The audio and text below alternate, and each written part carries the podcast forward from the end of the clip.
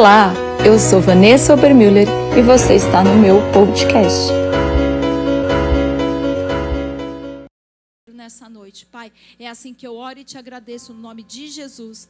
Amém e amém. Eu vou colocar para frente, porque microfonia na caixa. Obrigada, Luane.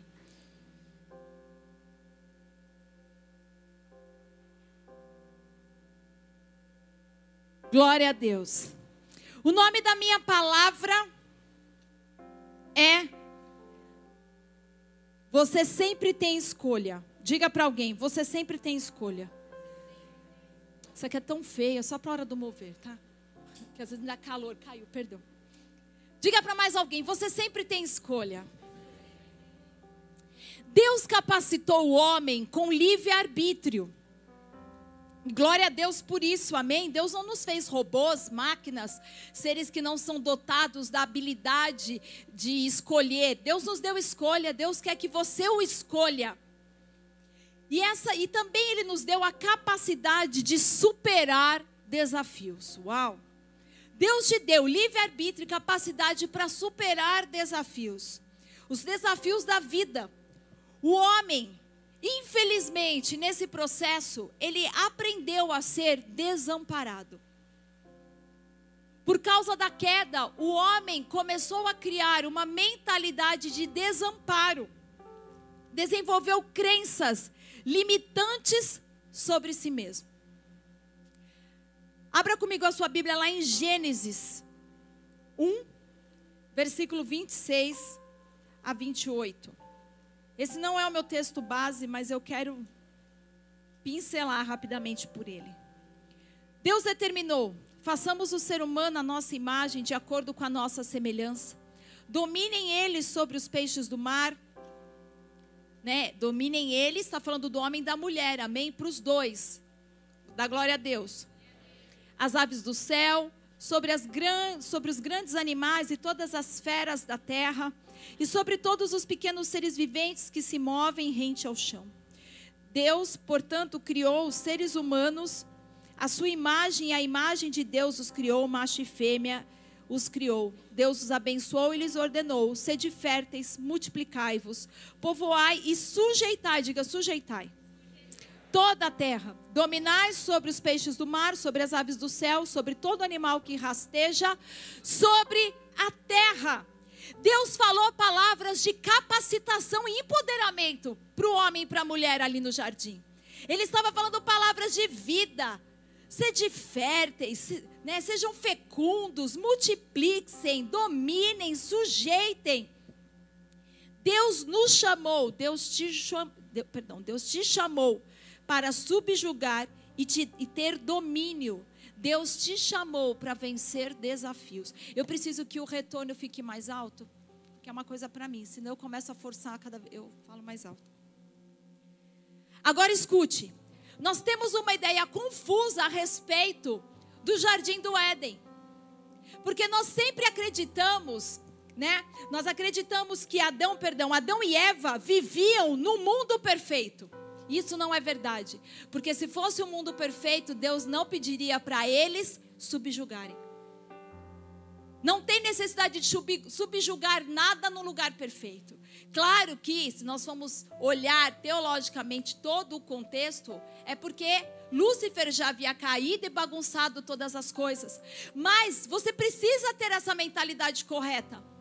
Eles não estavam inseridos no lugar perfeito. Quando Deus, Deus os fez de forma perfeita, mas os colocou ali, já sabia da realidade que a escolha passaria por eles se posicionarem diante do mal, subjugarem o mal. Quantos podem dizer glória a Deus? Então, sujeitar é superar algo que está resistindo a você. Subjugar, né? É você conseguir vencer algo que lhe faz oposição, que está resistindo a você. Desde o início, Deus nos projetou para avançar. Vivendo num mundo onde precisamos vencer desafios quase sempre diários ou superá-los. Porém, assim que eles pecaram, Deus os responsabilizou e eles começaram a cultura da culpa. Deus responsabilizou Adão e Eva e eles já começaram ali a jogar a culpa. Não fui eu, disse o homem, foi a mulher. E ele foi mais longe: a mulher que tu me deste. Na verdade, as palavras de é, Adão culpavam, responsabilizavam Deus. E na sequência, a mulher disse: Mas também não fui eu, foi a serpente, aliás. Por que, que o Senhor colocou uma serpente aqui? Esse animal esquisito, por que, que precisava ter uma serpente? Mais ou menos foi isso que rolou ali. Só a serpente ficou quieta. Porque o circo já estava pegando fogo mesmo, né? E a alegria do palhaço é ver o circo pegar fogo. Tudo que ela queria ver era eles não se arrependerem, eles começarem a cultura da culpa. Culpar é sempre sobre transferir responsabilidade. Quando eu estou culpando algo ou alguém, eu estou transferindo responsabilidade. Cadê o Marinho? Ah, tá bom.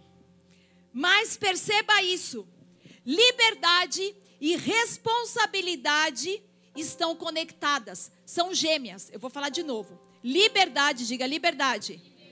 E responsabilidade estão conectadas. Liberdade e responsabilidade andam de mãos dadas, são irmãs gêmeas. Quer ver? Uma criança, ela não pode assumir responsabilidade pela sua comida, você vai ter que alimentá-la. Amém? Ela também não tem responsabilidade na hora de dormir. Alguém vai ter que colocá-la para dormir.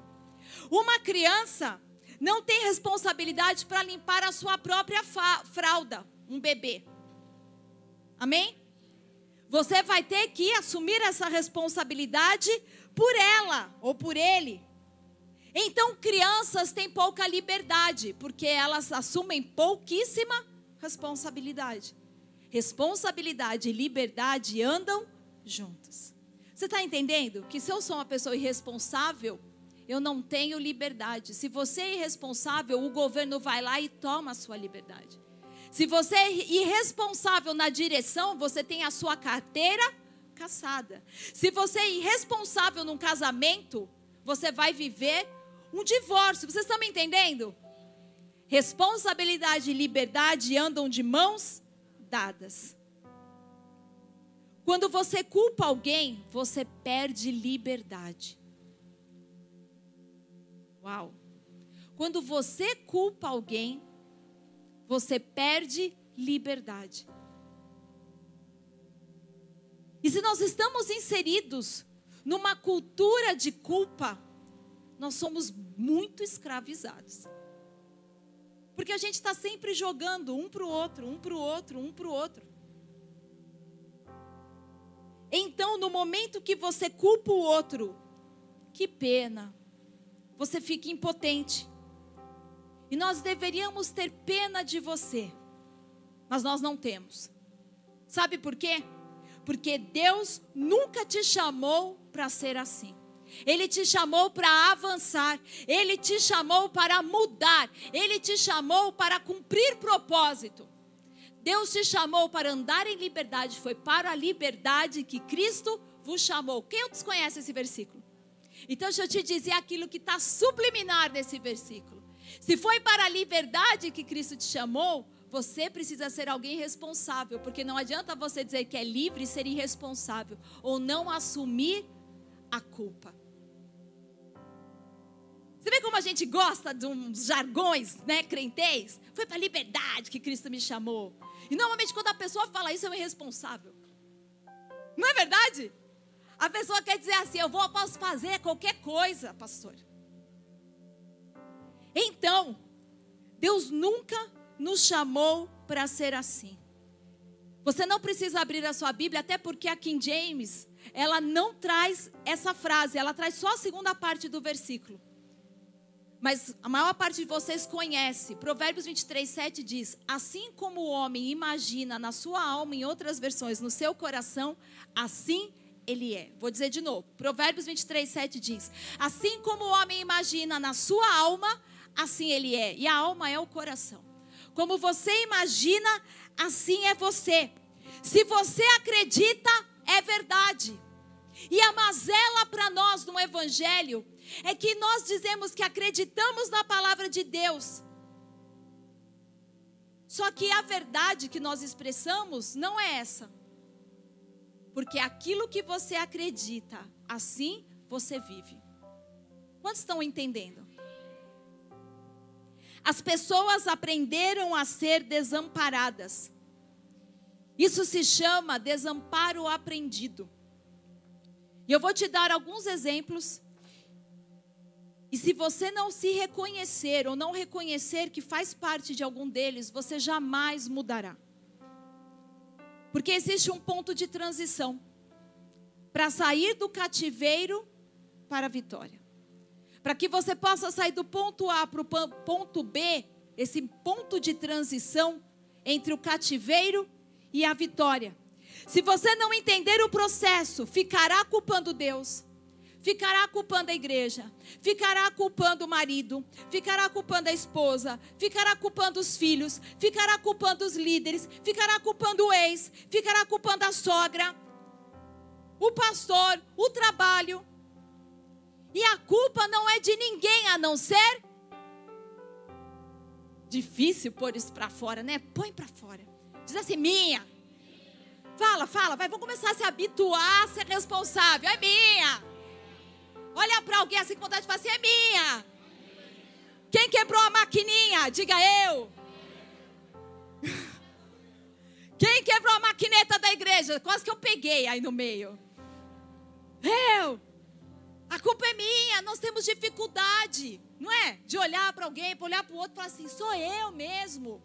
Fui euzinho. Deus está aqui? Deus está aqui. Não, eu estou imitando aquele xaropinho. Deus está vendo? Deus está vendo. Então, olha só. Nesse ponto de transição, você precisa entender. Você sempre tem uma escolha. Diga, eu sempre tenho uma escolha. Não. Vamos lá. O que você? Como você acredita na sua alma, assim é você. Você precisa ter o fundamento correto. Porque quantas vezes a gente fala, eu não tive escolha. Isso é mentira. Se você não tem escolha, Deus não é bom. Diga assim: Eu sempre tenho escolha. Não importa o que a vida me traga, você sempre tem uma escolha, ao invés de olhar para trás e culpar os outros. Ah, porque os meus pais não me deram condição. Ah, porque não sei o que não foi. Ah, porque eu não podia. Ah, não sei o que então, o que é o desamparo aprendido? É assim. Você pega alguns animaizinhos que você quiser pensar. Eu vou te dar um exemplo, porque o pessoal faz isso com galinha para não fugir, faz isso com elefante. Ou você pode fazer com outro tipo de animal. E não importa o que ele faça, ele nunca vai ter êxito. Ele nunca vai conseguir sair daquele ambiente. Ele nunca vai conseguir é, romper com aquela situação. Você fica condicionando aquele animalzinho por um tempo. Depois você pode tirar. Deixar a porta aberta, ele não sai. Porque ele acredita que ele nunca vai conseguir sair dali. Vocês estão me entendendo? Um elefante, quando ele quer ser, quando as pessoas querem adestrar, eles põem quando ele é bem pequenininho uma corrente pesadíssima. Mas depois você pode pedir, perder, é, prender ele com uma linha de pesca. Que ele não sai mais. Ele vai tentar se machucar no começo. Quando ele perceber que ele não consegue sair, você pode pegar o fio, fio dental e prender ele que ele fica. Vocês estão me entendendo? Porque assim somos nós. Desamparo aprendido. Não importa né, o quanto eu me esforce nunca obtém um bom resultado. Experiências passadas moldam as pessoas, moldam a forma como elas pensam. Porque antes de você vir a Cristo, você tinha muitas crenças, você tinha muitas verdades. Não que elas sejam verdades, mas eram para você verdades. E isso começa a te limitar. Agora, quando você se converte, isso não, não desaparece, isso não some. Você terá que fazer isso desaparecer. Então, exemplo: não importa o quanto eu me esforce, trabalhe, dê duro, nunca serei o bom o suficiente. Isso é uma frase que eu escuto muito. Não importa, nunca vai dar certo. Quer ver outra? Nunca vão, nunca haverá palavras de aprovação ou elogio. Nossa, nada que faz está bom. Nunca agradece nada, só cobra, só reclama. Não importa o quanto eu tente agradar a minha esposa, o meu pai, o que eu faça, ele está sempre com raiva. O meu chefe, nunca obtenho a sua aprovação. Sempre serei criticado, sempre serei criticada. Então, o que, que nós aprendemos com essas experiências? Eu aprendi, você aprendeu que por mais que nós tentemos, tá certo? Que nós tentemos, as pessoas ainda ficam com raiva. As pessoas ainda desaprovam, elas ainda criticam. Quando eu me tornei cristã, isso não mudou. Quando eu me tornei pastora, isso não mudou, na verdade piora, porque as pessoas criticam, tem mais gente para te criticar. Aumentou o número. Então o mundo passa a estar cheio do que você acredita estar desaprovação. Se eu cresci com todas essas crenças, que as pessoas sempre se aproveitam de mim, que todo mundo com que eu me relacionei só me usou, que nada do que eu faço tá bom. Eu começo a viver isso. Perceba, você vive o que você acredita. Então nós estamos aqui domingo, quinta-feira, mergulhando, aprendendo a palavra de Deus, mas você precisa deixar que a palavra de Deus te transforme. Lembra? Deus não tem pena de você, ele quer que você mude. Você não pode se sentar em cima dessas situações e falar: sabe, Deus, olha só, tudo isso aconteceu por causa do divórcio dos meus pais. Tudo isso aconteceu porque meus pais iam trabalhar e eu ficava sozinha em casa. O jogo da culpa. Então, o mundo passa a estar cheio do que você acredita. E das duas, uma você faz. Ou você se esforça compete e dirige, ou você vai viver dizendo: de que adianta? De que adianta, pastora? Ele não muda nunca. De que adianta? Já fizemos tudo isso. E de que adianta ir lá falar com os pastores? De que adianta? De que adianta aconselhamento? De que adianta? E nós temos, né? E essa crença vai te levando a acumular coisas da outra. Você começa a reter. Não, ninguém, ninguém cuidou de mim. Eu nunca sou bom o suficiente. Nunca vou ter uma chance no ministério. Crenças que eram lado de trás mas que eu trago para a minha vida de cristã. E nós temos que ser honestos quanto a isso, sabe por quê? Porque Deus não abençoa quem, aliás, perdão, porque Deus abençoa quem você é, não quem você finge ser. Vou dizer de novo. Deus abençoa quem você é, não quem você finge ser. Você precisa ser de verdade na presença de Deus. Ele não vai abençoar você fingir que é espiritual. Ele não vai abençoar você fingir que tem um casamento maravilhoso. Ele não vai abençoar. Ele abençoa quem você é de verdade. Então, tá vendo? Ninguém tinha tempo para mim naquela igreja. Agora, qual que é o problema com isso? Olha só. Eu ainda funciono carregando essas coisas. Isso aqui são as minhas desculpas. Vocês estão comigo? Porque eu não me responsabilizo. Então eu venho para a igreja, eu ainda posso louvar, ó, Wilson. Claro que eu não tenho mais já, né, assim. O tato delicado eu já perdi, porque eu estou segurando essas coisas. Mas vocês estão me entendendo? Eu ainda posso ir na célula, eu ainda posso falar, eu ainda posso profetizar. Pedro Paulo, mesmo segurando essas coisas, eu funciono com a minha disfunção. Diga assim: eu funciono com a minha disfunção. E sabe que interessante?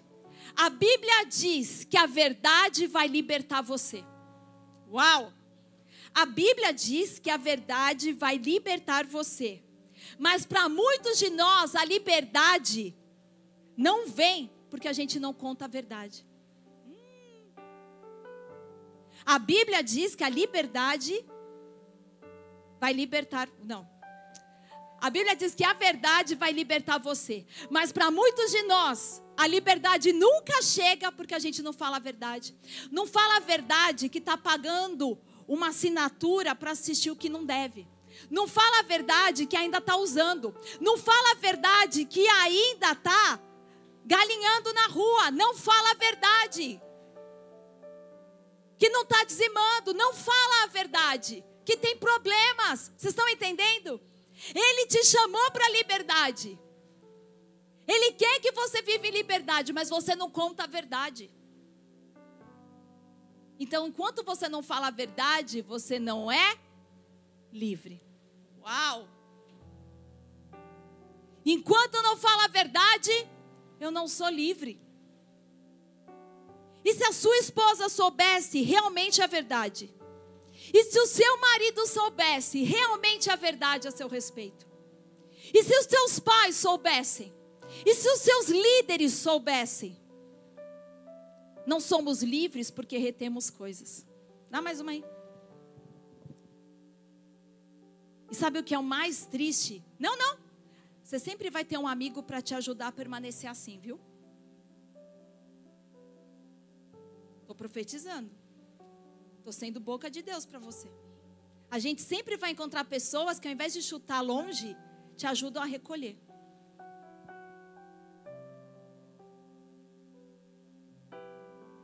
Olha só.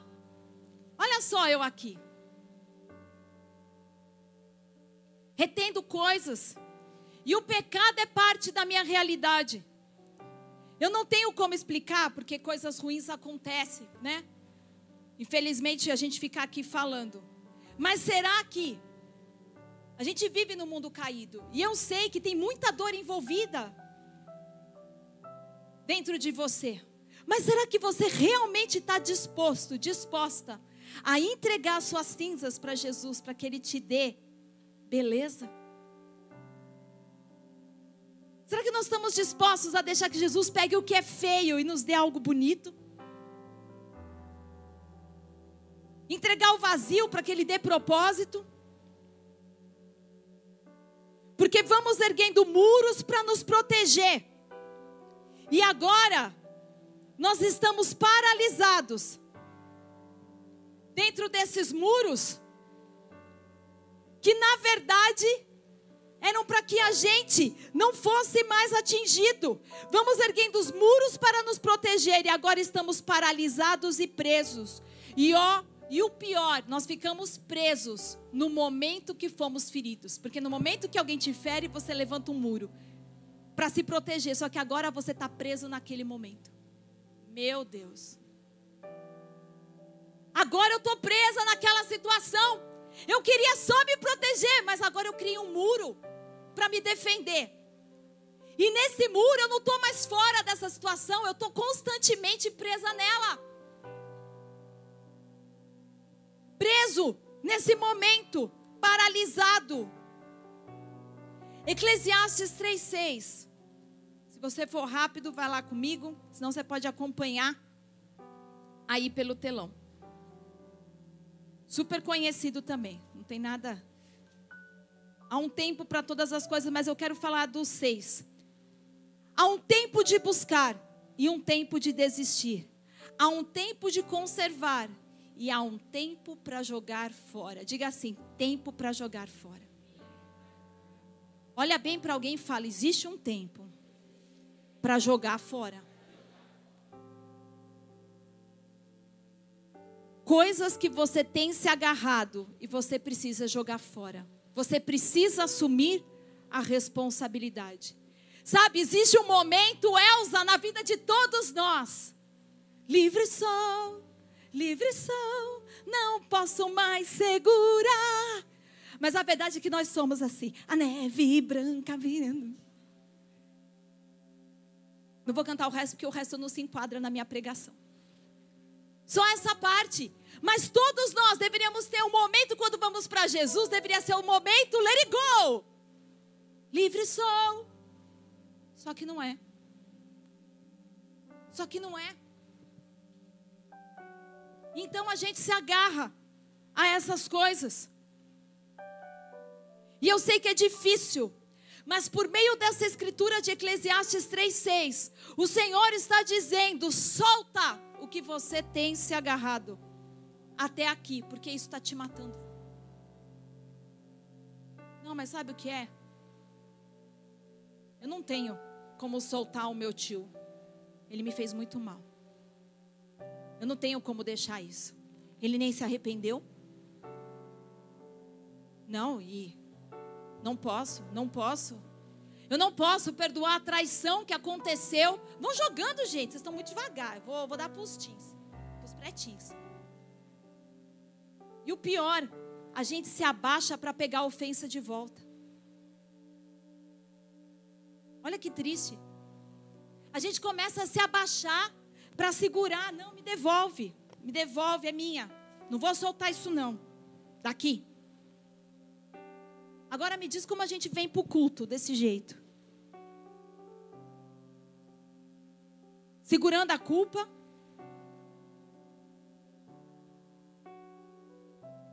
retendo todas as coisas em nós. 1 Pedro 5,7 vai dizer assim: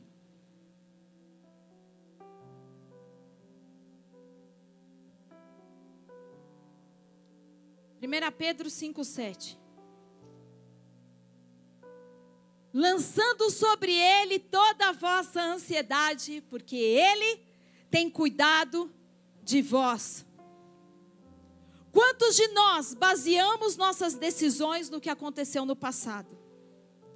E o motivo para o passado se chamar passado é que era para ele ficar onde? Por que, que ele. Por que, que para muita gente ele se chama presente passado? Ele não fica lá. Todo mundo tem um passado, sim ou não, igreja? Todos nós temos um passado. E o lugar do passado é no Vou falar de novo. O lugar do passado é no. Por que você não deixa? Porque não deixa. Não. Não muda nada. A gente conversou ontem, hoje já é tudo igual. Joga uma bolinha. Porque tem ofensa que é bem pequenininha. Mas a gente quer pegar, eu vou tentar, Jesus.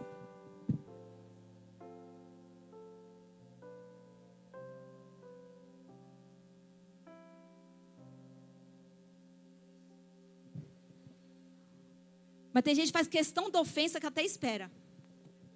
Esperando ser ofendida.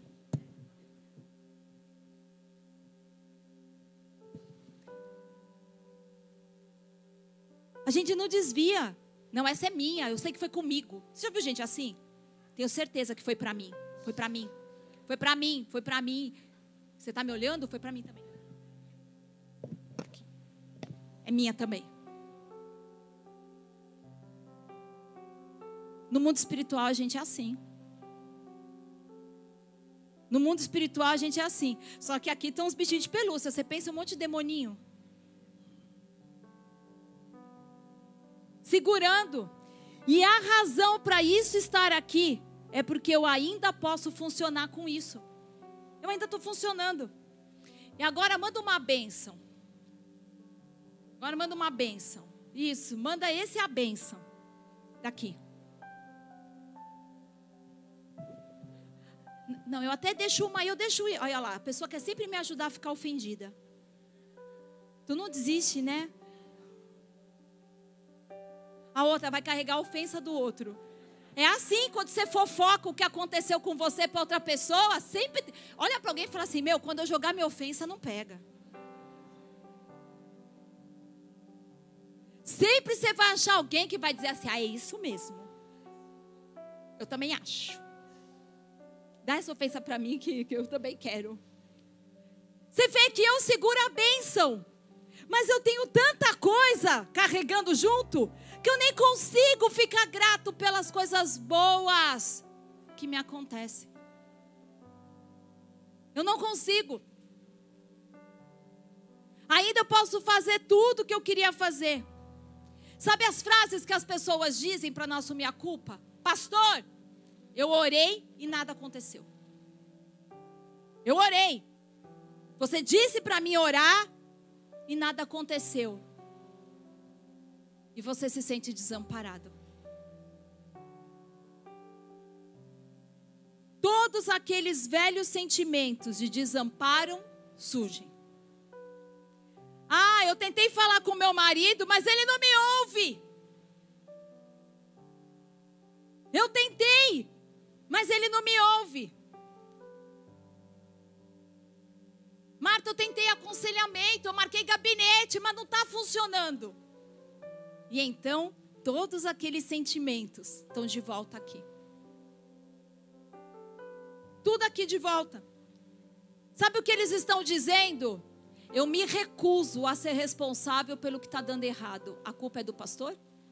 A culpa é da minha esposa? A culpa é do meu marido? A culpa é do outro, mas ela não é minha. Todo mundo errou comigo. E a culpa é de todo mundo, menos minha menos minha. Falei com meu marido, ele não ouviu. O que eu posso fazer? Tentei aconselhamento, não funcionou. O que é que eu faço? Percebe o desamparo? Não é minha culpa. Alguém vai ter que consertar essa bagunça. Nós colocamos a responsabilidade fora de nós. Culpamos as circunstâncias, as pessoas, o pai, a mãe, os filhos, o divórcio. E a igreja até entra no jogo. Nós vamos orar por você. Não acho que não, porque onde está a sua responsabilidade? Vocês estão me entendendo? Não adianta a gente orar. Eu posso até orar, para que o poder demoníaco que tem atuado nisso seja quebrado. Mas você vai ter que assumir a sua responsabilidade. Ah, eu tenho orado por um emprego. E o que você tem feito? Orando? Vai ficar desempregado. Ah, eu fico sentado esperando o telefone tocar.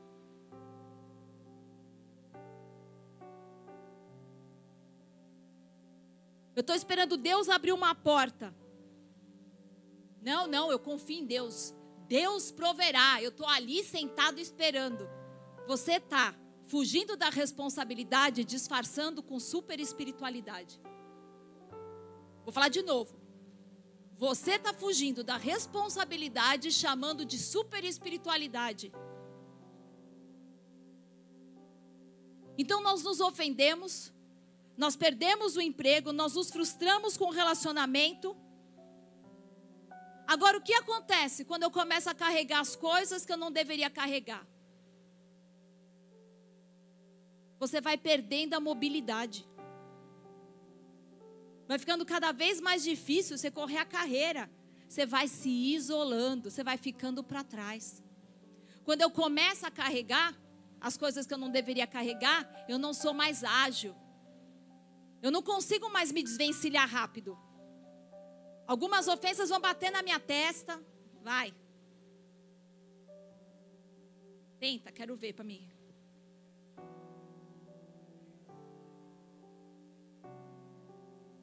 Ui! Vai.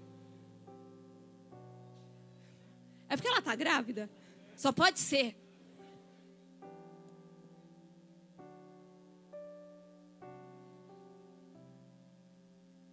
Você vai me ajudar? Você quer jogar ofensa em mim? Você hoje está saindo uma pérola.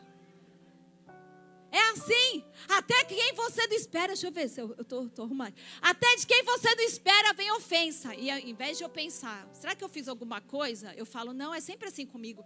Eu trato bem as pessoas, as pessoas me tratam mal. Eu nunca vou querer saber de Deus porque eu não perdoo meu pai. Então as minhas crenças estão agora determinando o que eu tenho feito da minha vida. Pastora, agora eu vou pegar pesado. Não tem homem para casar na igreja. Você sabe o que é que elas estão dizendo? Quando ela fala assim, eu não tenho poder sobre isso. A culpa é de vocês, pastores, que não têm evangelizado os solteiros. A culpa é sua, pastor Raico. Cadê os homens da igreja? As solteiras? Não tem. E a gente tem que dar uns pulos, porque a gente tem que ir pro Tinder. Chat gospel. Vê se encontra alguém. Está fora do meu alcance. Mas que escolha essas pessoas teriam? Bem, elas poderiam perguntar: eu tenho defeitos de caráter? Eu tenho defeitos na minha personalidade? que desanimam as pessoas. Você vê que a gente culpa o quê? Não tem homem na igreja, não tem mulher na igreja, ao invés de eu pensar assim: será que não tem algo em mim que não tem feito com que as pessoas se aproximem? Será que o problema não sou eu? Será que não sou eu que estou com um padrão tão elevado que na verdade eu estou esperando Jesus voltar? Porque ninguém para mim é tão bom como Jesus. Olha lá, devolve minha ofensa.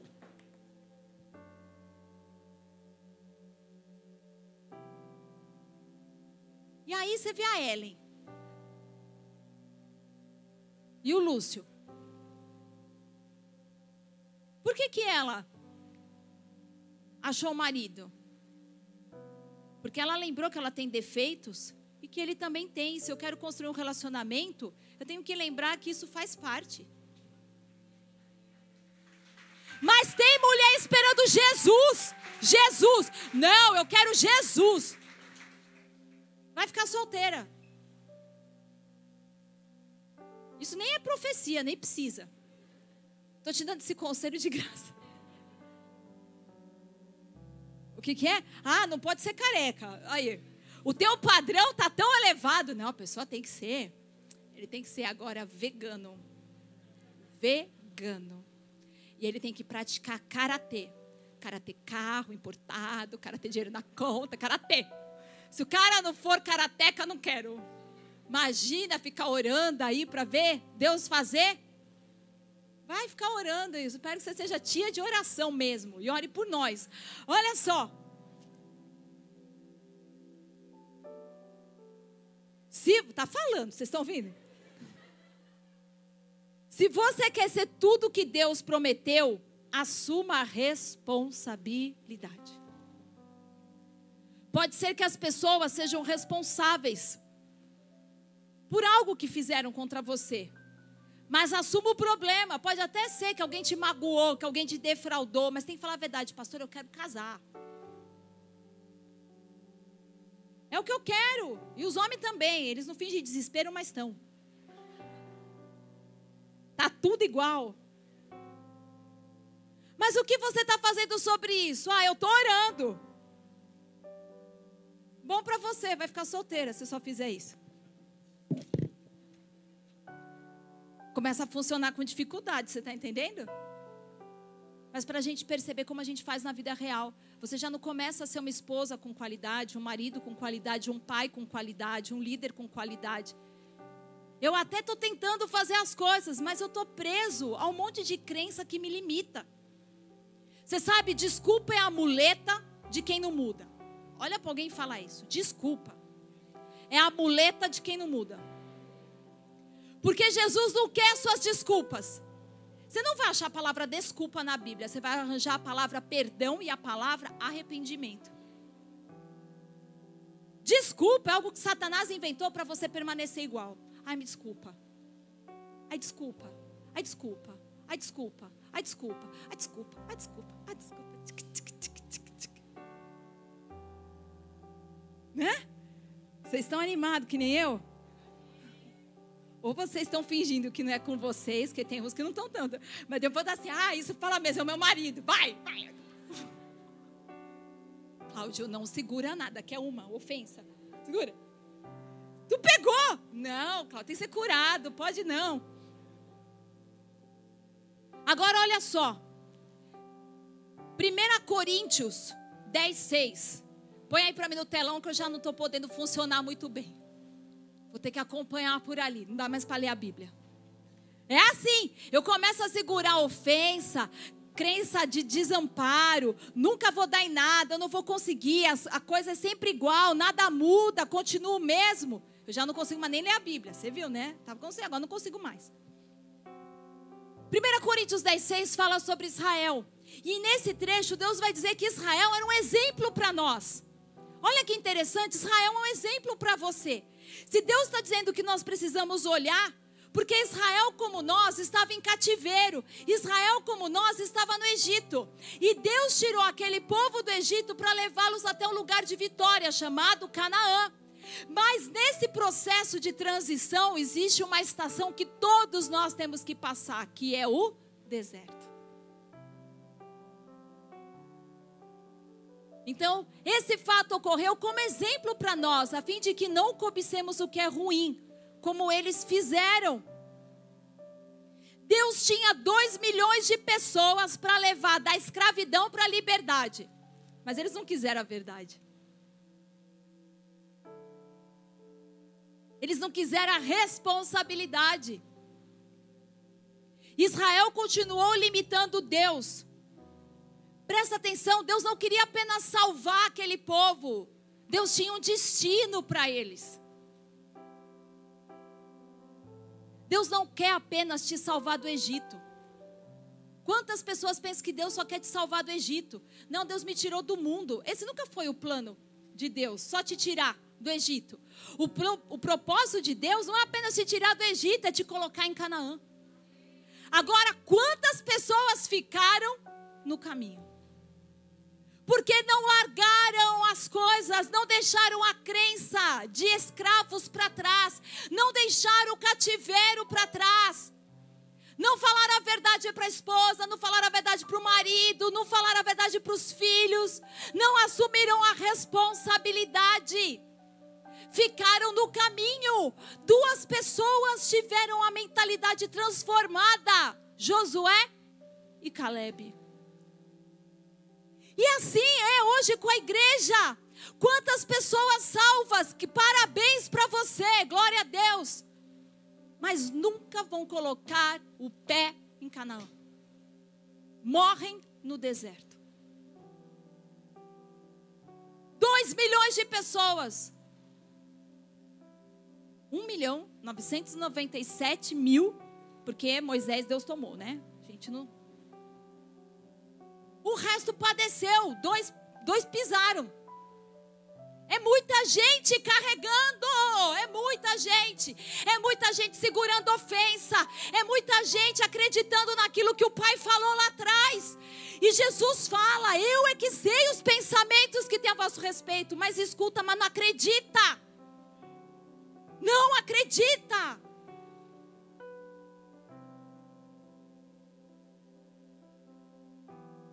O que Israel viveu é um exemplo para aprender, porque você pode ter certeza, você pode ficar aqui cantando na hora do louvor. Ah, Jesus é rei. Ah, me libertou. Ah, me transformou. Você acha que o povo, quando estava atravessando ali o Egito, não vinha cantando?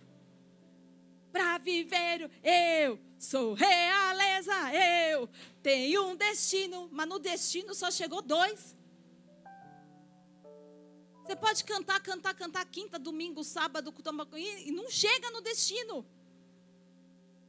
Você sabe que o prefixo des, de desculpa, na verdade, significa negação, ação contrária à palavra que ele antecede. Então eu vou te ensinar o que significa desculpa. É negar minha responsabilidade em algo. Sério, né? Porque quando você fala desculpa, na verdade você está dizendo assim, eu não tenho culpa. E as pessoas vão dizer, desculpa, desculpa, desculpa, desculpa, não tenho culpa, não tenho culpa, não tenho culpa, não tenho culpa, não tenho culpa, não tenho culpa.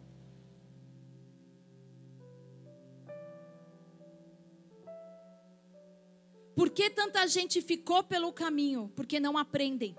Deus queria ensiná-los através de cada desafio para que o superassem. Lembra que Deus te fez para superar desafios?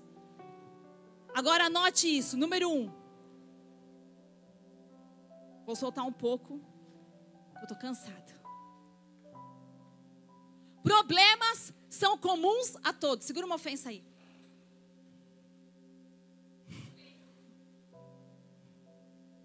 Problemas são comuns a todos. Não há nada acontecendo com você que outra pessoa não tenha passado. Não há nada acontecendo na tua casa que alguém já não tenha vivido. Diz comigo, você guardar isso. Problemas são comuns a todos. Por isso que você precisa estar na célula, na partilha, no NV, porque você fala assim, meu, eu não sou o único que estou lutando com isso. Tem mais gente. Vocês estão me entendendo? Todo mundo tem problema. A gente gosta de acreditar que está passando sozinho. Só eu estou enfrentando isso agora. Quer ver uma pergunta? Quantos aqui estão lidando com problema financeiro? Ah, agora é a hora, lava a alma, dá uma olhada, levanta a mão. Ei, fala, ei, bem-vindo. Ei, ei, ei, ei, os lascados. Nós não é lascado, não, mas faz ei, ei.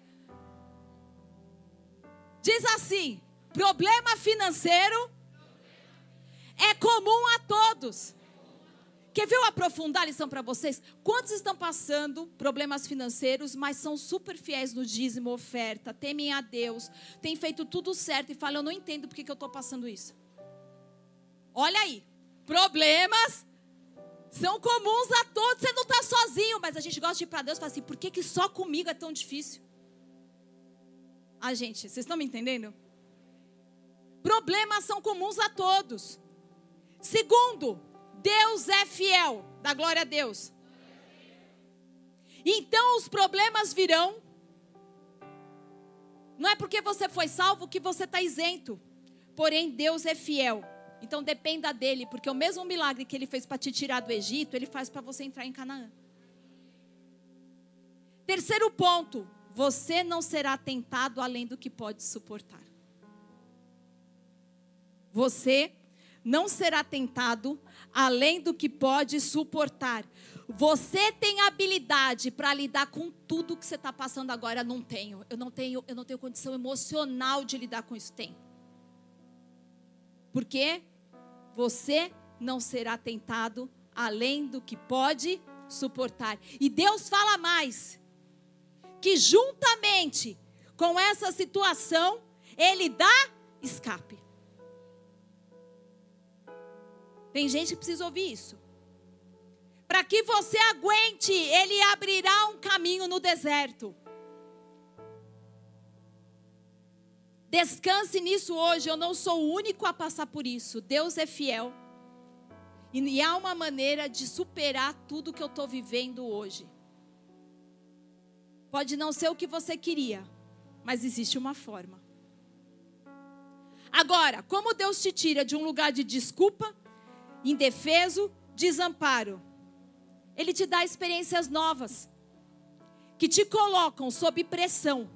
Mas essa pressão não foi projetada para matar você, ela foi projetada para fazê-lo você vencê-las. Para que você supere, você está me entendendo? Como que Deus vai mudar a sua antiga crença? Ele vai te colocar realmente em experiências novas. O povo de Deus começou no Egito, um lugar de escravidão. Eles tinham alguma escolha no Egito? Não. Eles não eram livres. Os sentimentos dentro do coração deles eram escravidão, isolamento, angústia, escassez, tristeza, amargura, desesperança. Mas o plano de Deus era um povo que se tornasse uma grande nação. Como? na estação deserto. Cada problema que eles passaram no deserto, Deus queria que eles superassem para mudar a mentalidade. Você você estava no lugar que você não era nada, eu vou te ensinar que você tem condição de vencer. O que, que eles faziam cada vez que a prova vinha? Reclamavam. Cada vez, tu caí. Cada vez que a prova vinha, eles murmuravam. Você vê alguém dormindo, você cutuca. Vocês estão me entendendo?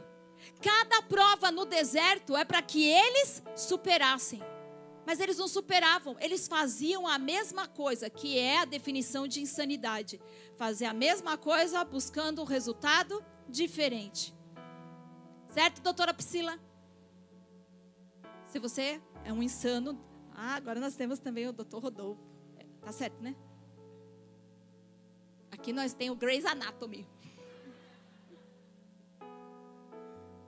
Todo deserto na sua vida tem o propósito de mudar a sua mentalidade. Então, se você quer uma resposta, por que, que você fica vivendo algumas coisas? É porque você tem crença antiga. Eu não mereço passar por isso. Ah, porque não, Deus não me quer ver nessa situação. Ah, porque não sei o quê. Deus quer que você mude a mentalidade. E você precisa começar a falar o que é que eu ainda não fiz. De novo. O que é ainda que eu não tentei? O que é ainda que eu não me movimentei diferente, ao invés de culpar, responsabilizar o que eu ainda não tentei fazer. Desafios são para você parar de culpar, desculpar e viver impotente. Deus quer que você assuma a responsabilidade e ande por fé. Agora, cada experiência que Deus planejava para prepará-los, eles reclamavam amargamente. Eles não construíram fé, eles não tinham fé construída. Eles já estavam cheios das crenças erradas. Ai, olha, sabe quantas vezes eu já tentei parar? Sabe quantas vezes eu já tentei acreditar? Sabe quantas vezes eu já tentei fazer diferente? Mas quando chegou Josué e Caleb, eles estavam prontos. Eles estavam prontos. Em cada experiência que Deus tem trazido você, você tem respondido como livre ou como escravo? Quantas coisas que você carrega que te impedem de chegar lá? Então, para a gente ir finalizando, como que eu lido com isso? Eu quero te dar algumas direções. Aprenda novas maneiras de lidar com as pessoas, estratégias diferentes. E eu quero te ajudar. Número um, lide com as raízes. As pessoas não gastam tempo procurando raízes, elas gastam tempo dando desculpa. Elas nunca vão na raiz. Por que, que eu sou assim? Por que, que eu faço assim? Por que, que a coisa é desse jeito? É mais, mais energia, mais esforço para dar desculpa do que para mudar de fato. Não busca a raiz. Lide com as raízes, porque se você vive com desamparo, desesperança, eu posso até quebrar o poder disso sobre a sua vida, mas você não vai mudar a forma como vive. Ah, é assim que vai ser, pastor, eu já estou acostumada. Você precisa se arrepender por uma crença assim. Você precisa hoje, durante o culto, dizer: Pai, eu quero pedir perdão por acreditar que eu não tinha responsabilidade alguma. Se arrependa da amargura, do julgamento contra as pessoas, dos seus pensamentos. E comece a abraçar os desafios que a vida está trazendo para você. Porque sempre vai existir alguém que Deus vai enviar para provar se você mudou de fato. Sempre vai existir alguém que sabe quais são os botões que tem que apertar para ver se você realmente mudou.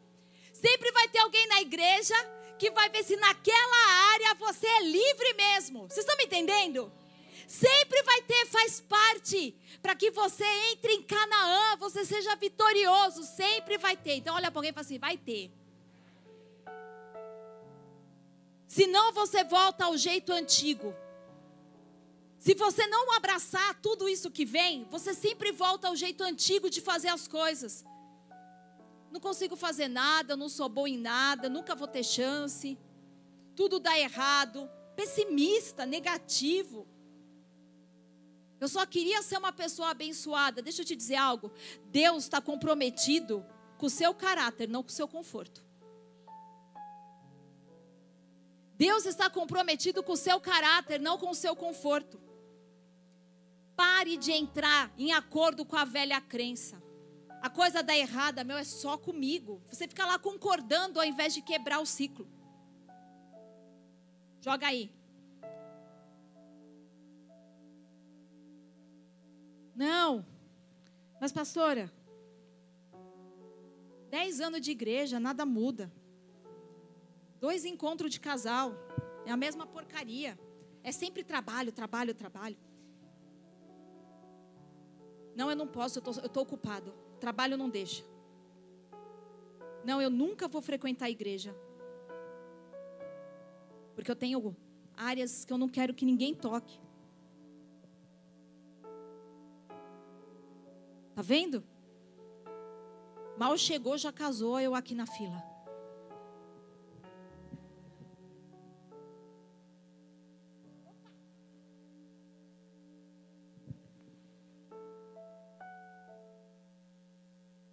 Nunca vou ser bonita. Eu nunca vou ser alguém de valor. Eu vou ser sempre aquilo. Não vou prestar para nada. Vai jogando aí. E aí a gente, ao invés de ser livre, vai para casa e fica juntando. Passado. Essa sou eu.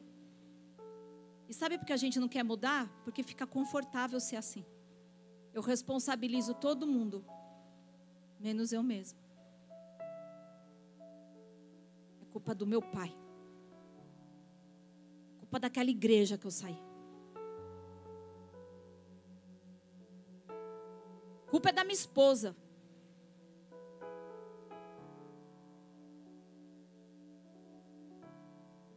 Como posso lidar? Deus quer que você pare de reclamar, como o povo fez no deserto, você diga para o Espírito Santo: que eu posso tentar que eu ainda não tentei. Espírito Santo, o que eu posso fazer que eu ainda não fiz? Você lembra que Deus está sempre chamando coisas novas à existência? É a gente que se cansa. Ele tem sempre uma estratégia nova.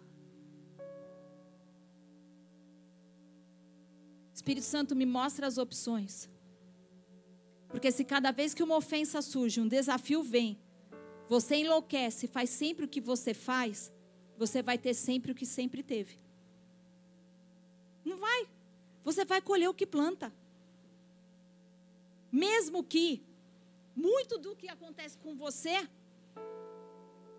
nem foi sua culpa, mas você precisa tomar a responsabilidade de permanecer me sentindo assim. É minha culpa agora. É minha responsabilidade.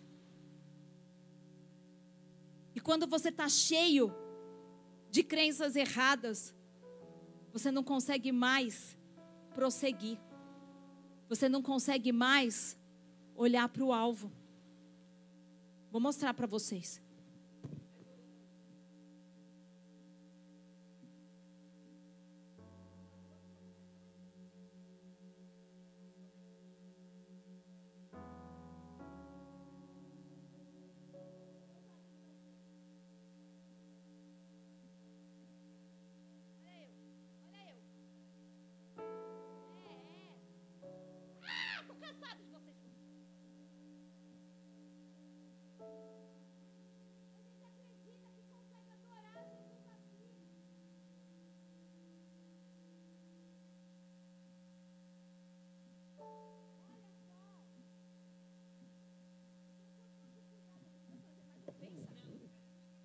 Ah, pensei que você vinha trazer mais, colocar mais ofensa aqui. Sabe o que acontece? Quando eu tenho todas essas crenças e eu não assumo a responsabilidade, eu não consigo mais olhar para Jesus. Tudo que eu vejo é o meu desamparo, é o meu desespero, é a minha desesperança, é a minha tristeza, é a minha angústia, é a minha amargura, é o meu abuso, é a minha traição, é a minha rejeição. Todo mundo tem um passado.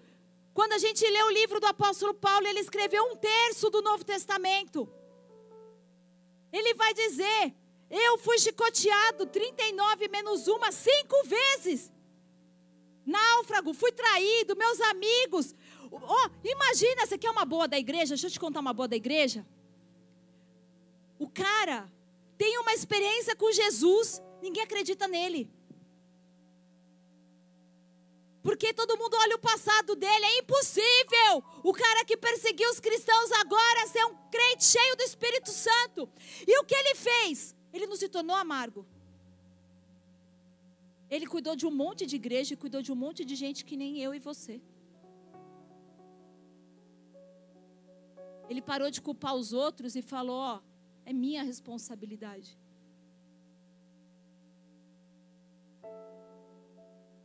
Sabe o que a gente precisa fazer? Vou te falar uma escritura.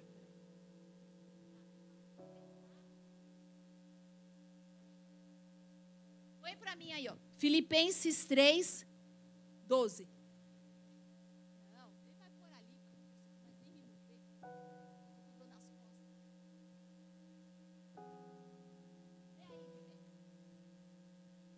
Não que eu já tenha alcançado tudo isso ou seja perfeito, entretanto, vou caminhando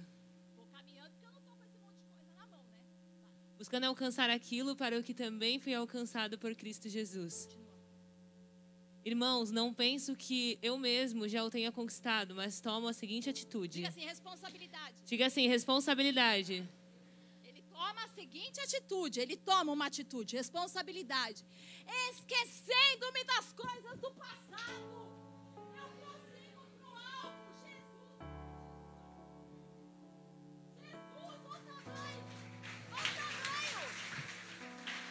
Que, olha o que o Senhor tem para mim. O Jesusão desse tamanho segurando tudo isso. Vocês estão me entendendo? Coisa fofa. Põe lá minha escritura de volta. Esquecendo-me das coisas que para trás ficam. Eclesiastes 3 há um tempo de jogar fora. Isso aconteceu, mas não é quem eu sou. É verdade. Apresso-me em direção ao alvo, a fim de ganhar o prêmio da convocação celestial de Deus em Cristo Jesus. Porque tudo que você segura, segura você. Tudo que você, se você segura todas essas crenças, elas estão segurando você. Esquece. Deixa para trás. Se livra do laço para você poder colocar os, os olhos em Jesus. Então você fica olhando para Jesus. Vem, vem, vem, vem aqui. Vai, Lucas, deixa Deus te usar. Segura Jesus um pouquinho. Põe ele bem alto assim. Agora joga aí as tranqueiras. Não, fica, fica aqui assim, um pouco assim, na diagonal aqui assim. Só vai cair, senão vão falar que Jesus não pode, pode dar essa vergonha. Olha aqui, vira aqui. Se eu estou olhando para Jesus, não estou nem aí. Estão falando, estão dizendo. Ai, olha, eu estou olhando para. Não seguro nada. Pois tem troco. Eu não seguro. Não, eu sou uma pessoa liberta, Deus. Os desafios são para te aperfeiçoar. Você não está preocupado com o que está acontecendo aqui. Eu estou olhando para Jesus, meu ursão, o amado da minha alma. Vocês estão me entendendo? Mas se não, a ofensa está passando lá atrás. Você quer? Ah, falou, mexeu com um, mexeu com todas. Ah, eu vou segurar, eu vou segurar, eu vou me esquecer das coisas que para trás ficam. Eu vou me livrar de todo o laço para que eu possa correr, para que eu possa entrar na Canaã, para que eu possa viver vitória. Eu vou começar a pensar, não estava dando certo, a culpa é minha, Deus, o que é que eu não fiz ainda? Ah, tá tendo faltando tempo, o que é que eu não organizei? Não está dando certo financeiro, qual foi a estratégia ainda que eu não busquei no Senhor? Não tenho marido, eu vou me preparar, eu vou ser interessantíssima, eu vou estudar outra língua, eu vou viajar. Quando voltar, meu filho, eu sou uma pessoa que, olha, então as pessoas têm interesse de estar perto. Você também vai se tornar alguém interessante. Vocês estão me entendendo? Jesus faz a parte dele, Matua ele não faz. Ele não faz. Você precisa pôr os olhos em Jesus, não em todas essas coisas que não te deixam sair do lugar. Não te deixam sair do lugar. Curva a tua cabeça, fecha os teus olhos. Quem quer segurar Jesus um pouquinho?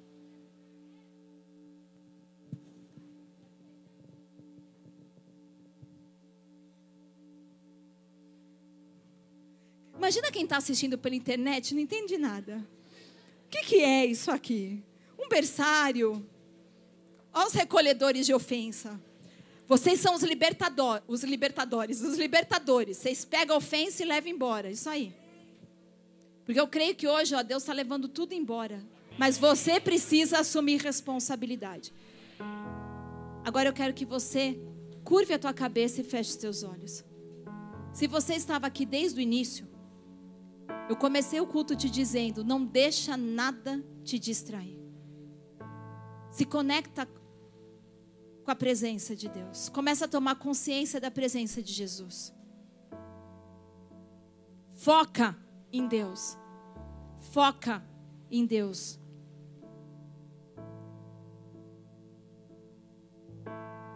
Não somos vítimas.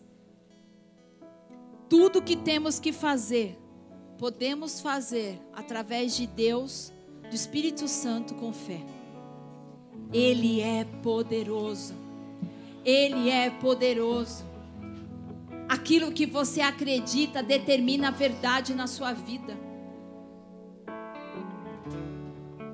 Quantas pessoas na maneira, na maneira antiga olham um problema, Olha o desamparo. Ninguém aqui vem me visitar, ninguém aqui vem falar comigo, ninguém aqui faz.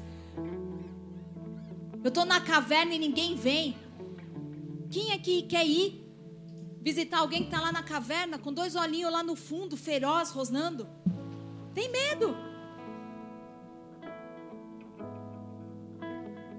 Você pode ficar na maneira antiga, pensando que você não tem o que fazer, que você é impotente, culpando se desculpando e vai viver uma mentalidade onde você acredita que em todos os lugares você é desaprovado. Mas você pode viver a nova maneira, identificar os seus sentimentos, desafiar o pensamento, assumir responsabilidade. Eu não sou a primeira nem a última que está enfrentando isso na minha casa. Eu não sou a primeira nem a última que está sentindo isso. Eu não sou o primeiro nem o último que está lutando contra isso. Mas eu sou responsável por tudo aquilo que tem acontecido. É minha responsabilidade. Marcos 9, 23 diz: Se você puder acreditar, tudo é possível ao que crê. Amém. Qual é o seu sistema de crenças? Então, sem que você se distraia, conectado com Jesus, só vai escutando a minha voz. Você terá que se arrepender. Se arrepender dessas coisas, por concordar com elas. Porque isso é tão rápido, isso é tão sutil, isso é tão fácil. Esse é o número um, lide com as raízes. E número dois, Aceite os desafios de maneira diferente. Todos os desafios que o povo de Israel passou eram para que eles pudessem superá-los, não serem vencidos por eles. Não veio sobre vós tentação que você não tenha condição de suportar. Porque junto com a tentação, o Senhor vos dará escape. Ele vai dar uma saída de fuga, ele vai dar uma porta de emergência. Abrace os desafios. Porque Deus sabe, Ele sempre tem alguém para vir cutucar a onça. Para testar se você mudou de verdade, se você foi transformado. Você orará por toda a sua vida, para que Deus os remova, mude, trate com eles, chame fogo do céu sobre eles. Quantas vezes você já orou isso? Deus trata com meu marido, Deus muda, transforma. Você está cansado de fazer essa oração e nada muda, não é mesmo? Tá tudo igual. Você tem que mudar. E você pode escolher mudar. Quando eu me sinto desamparado, quando eu tenho dor, sabe o que acontece? A gente volta à velha forma de pensar. De novo eu estou passando isso, de novo eu estou vivendo isso, é sempre a mesma coisa. Então nós começamos a nos culpar e a nos desculpar pela situação. E esse é o jeito antigo. Por isso, essa noite, quando os problemas vierem, quando os desafios vierem, tente apenas identificar o que você está sentindo. O que, que eu estou sentindo agora? Raiva, medo, dor, angústia, frustração. O que é que eu estou sentindo? Porque se você não dá nome para o que você está sentindo, você nunca toma responsabilidade por isso.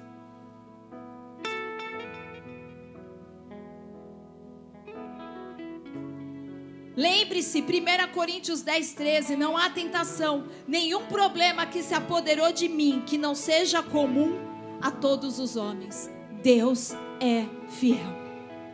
Deus é fiel. Espírito Santo, me mostra quais são as minhas opções. Porque sempre há opções. E às vezes simplesmente nós não sabemos. Às vezes nós precisamos pedir para que algumas pessoas nos ajudem. Então haja e persista.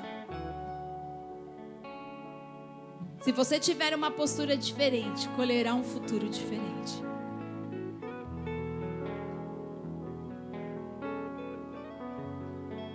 Vamos fechar nossos olhos agora.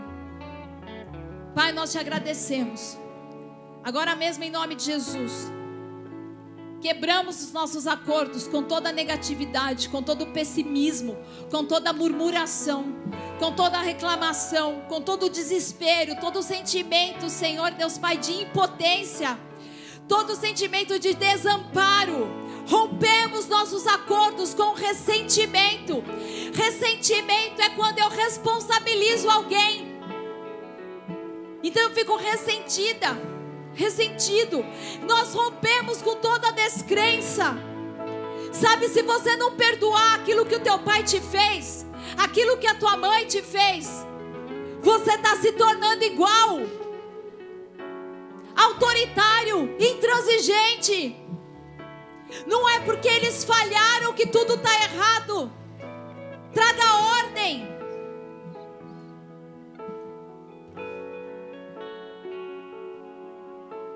Senhor, nós te agradecemos. Deus Emanuel, bom pastor, tu estás conosco. Quando nós estamos passando pelas provas, pelos desafios, a nossa velha crença quer que a gente acredite que estamos sozinhos. Só sobrou eu. Só eu acredito nesse casamento. Só eu acredito na minha libertação. Só eu acredito que as coisas vão mudar. Ninguém acredita. Senhor, me dá graça para mudar. Senhor, me dá graça para superar os meus desafios. Senhor, me dá graça para atravessar a estação do deserto. Eu não quero apenas ser salvo do Egito, eu quero entrar em Canaã. Eu quero entrar nesse lugar de vitória. Eu quero andar, eu quero me mover. Eu não quero que as coisas que eu tenho retido me paralisem. Os muros que eu levantei para me proteger, agora me mantém todo dia naquela mesma situação. Eu quero ser mais frutífero do que nunca.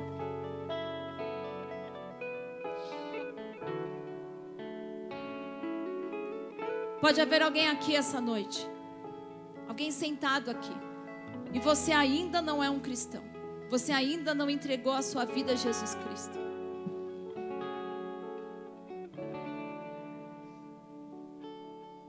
Você anda vivendo na terra das vítimas.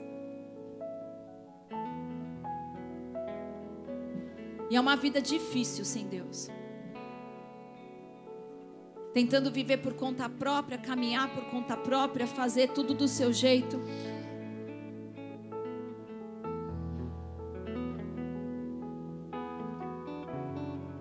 E hoje, eu quero te dar a oportunidade, debaixo dessa palavra,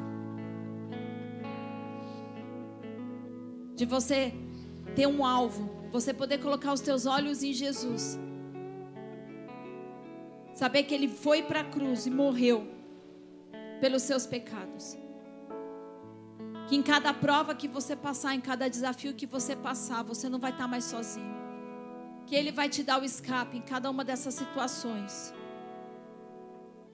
Sabe, a maior parte das pessoas nessa igreja já tomou essa decisão. Já estamos nessa jornada, já estamos atravessando. Talvez essa palavra hoje para você é porque você parou de caminhar, porque está segurando tanta coisa, ou você não consegue viver o novo, porque tem tanta crença antiga.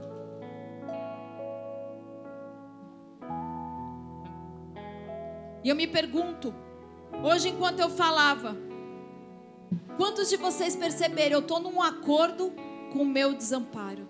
Eu estou num acordo com as crenças antigas. Eu, tô, eu entro em acordo com coisas que eu vivi no passado.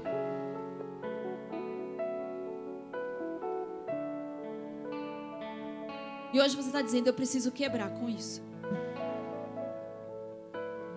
Se esse é você, se essa é você. Primeiro lugar, se há alguém aqui hoje que quer render a sua vida a Jesus, erga uma de suas mãos. Glória a Deus. Deus Emanuel, não mais sozinho. E como nós somos uma família, mesmo com seus olhos fechados, nós vamos fazer essa oração juntos. Amém? Senhor Jesus. Senhor Jesus. Nessa noite. Nesta noite. Eu quebro. Eu quebro. Com o poder. Com o poder. Dessas crenças limitadoras. Dessas crenças limitadoras. Sobre a minha vida. Sobre a minha vida. Não quero mais viver só. Não quero mais viver só.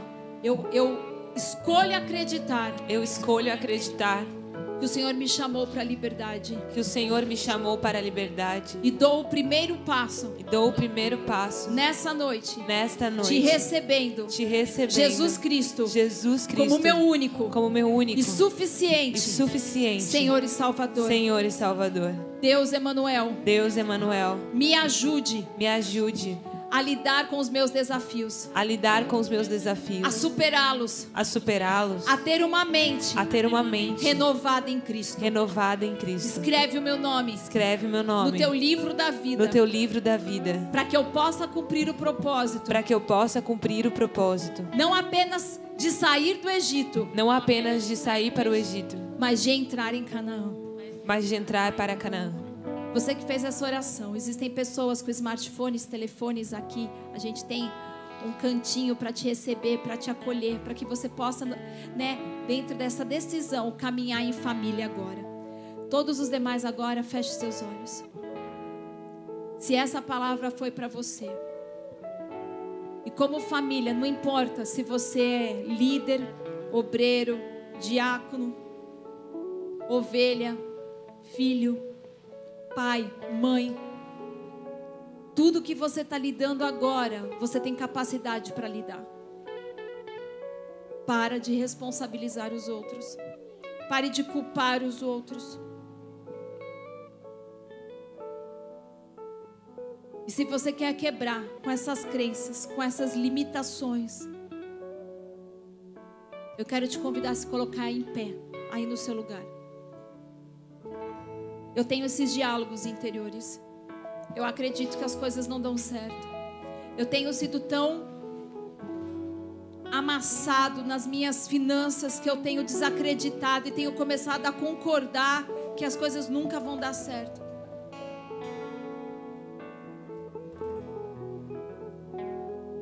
Nós queremos apenas nos humilhar na tua presença.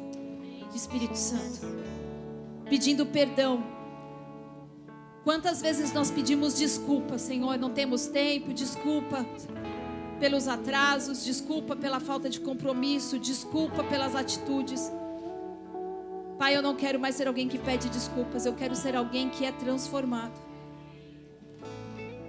Eu quero ser alguém que, porque foi perdoado, eu posso perdoar alguém, deixando a pessoa livre de todo o passado. Assim como eu fui. Eu quero lançar no mar do esquecimento, assim como o Senhor lançou.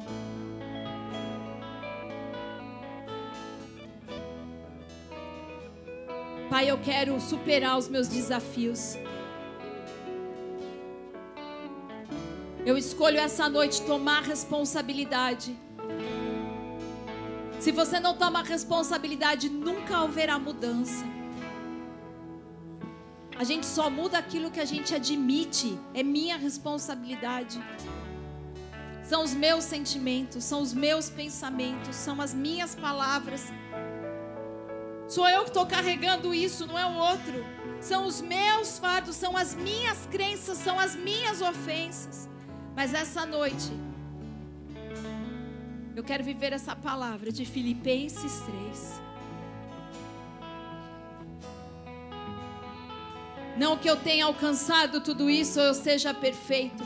Entretanto, não ficarei paralisado, vou caminhando, buscando alcançar aquilo para que também fui alcançado por Cristo Jesus. Irmãos, eu não penso que eu mesma já o tenha conquistado, mas tomo a seguinte atitude: nessa noite eu tomo a responsabilidade, esquecendo-me das coisas que para trás ficam, eu avanço para as que estão adiante de mim. Apresso-me em direção ao alvo a Cristo Jesus, a fim de ganhar o prêmio da convocação celestial de Deus em Cristo. Não se distrai agora. Comece a tomar consciência. Jesus está aqui. Ele é Emmanuel, o Espírito Santo está aqui. Se arrependa das suas crenças, se arrependa das desculpas, de culpar os outros, de responsabilizar os outros. E começa a falar: eu preciso de estratégias para lidar com, está, com aquilo que eu estou vivendo. Obrigado, Senhor, porque não me veio sobre, sobre mim tentação mais do que eu posso suportar. Eu tudo posso naquele que me fortalece. Eu tudo posso naquele que me fortalece. Eu tudo posso naquele que me fortalece. Eu tudo posso naquele que me fortalece. Eu substituo a mentira que eu acreditava pela verdade. Eu tudo posso naquele que me fortalece. Se credes, tudo é possível ao que crê. Rasgue o seu coração não se preocupe com quem está à sua direita, com quem está à sua esquerda. É hora de lançar o peso fora. É hora de deixar as coisas irem. Só quem é livre adora. Que agora, que essa noite surja o verdadeiro louvor dos que são livres, não dos que estão em cadeias, não dos que estão em prisão, não dos que estão presos a mentalidades mas daqueles que foram transformados. Vamos adorar a Deus. Esse foi mais um podcast. Se inscreva, compartilhe, não fica de fora. Até a próxima.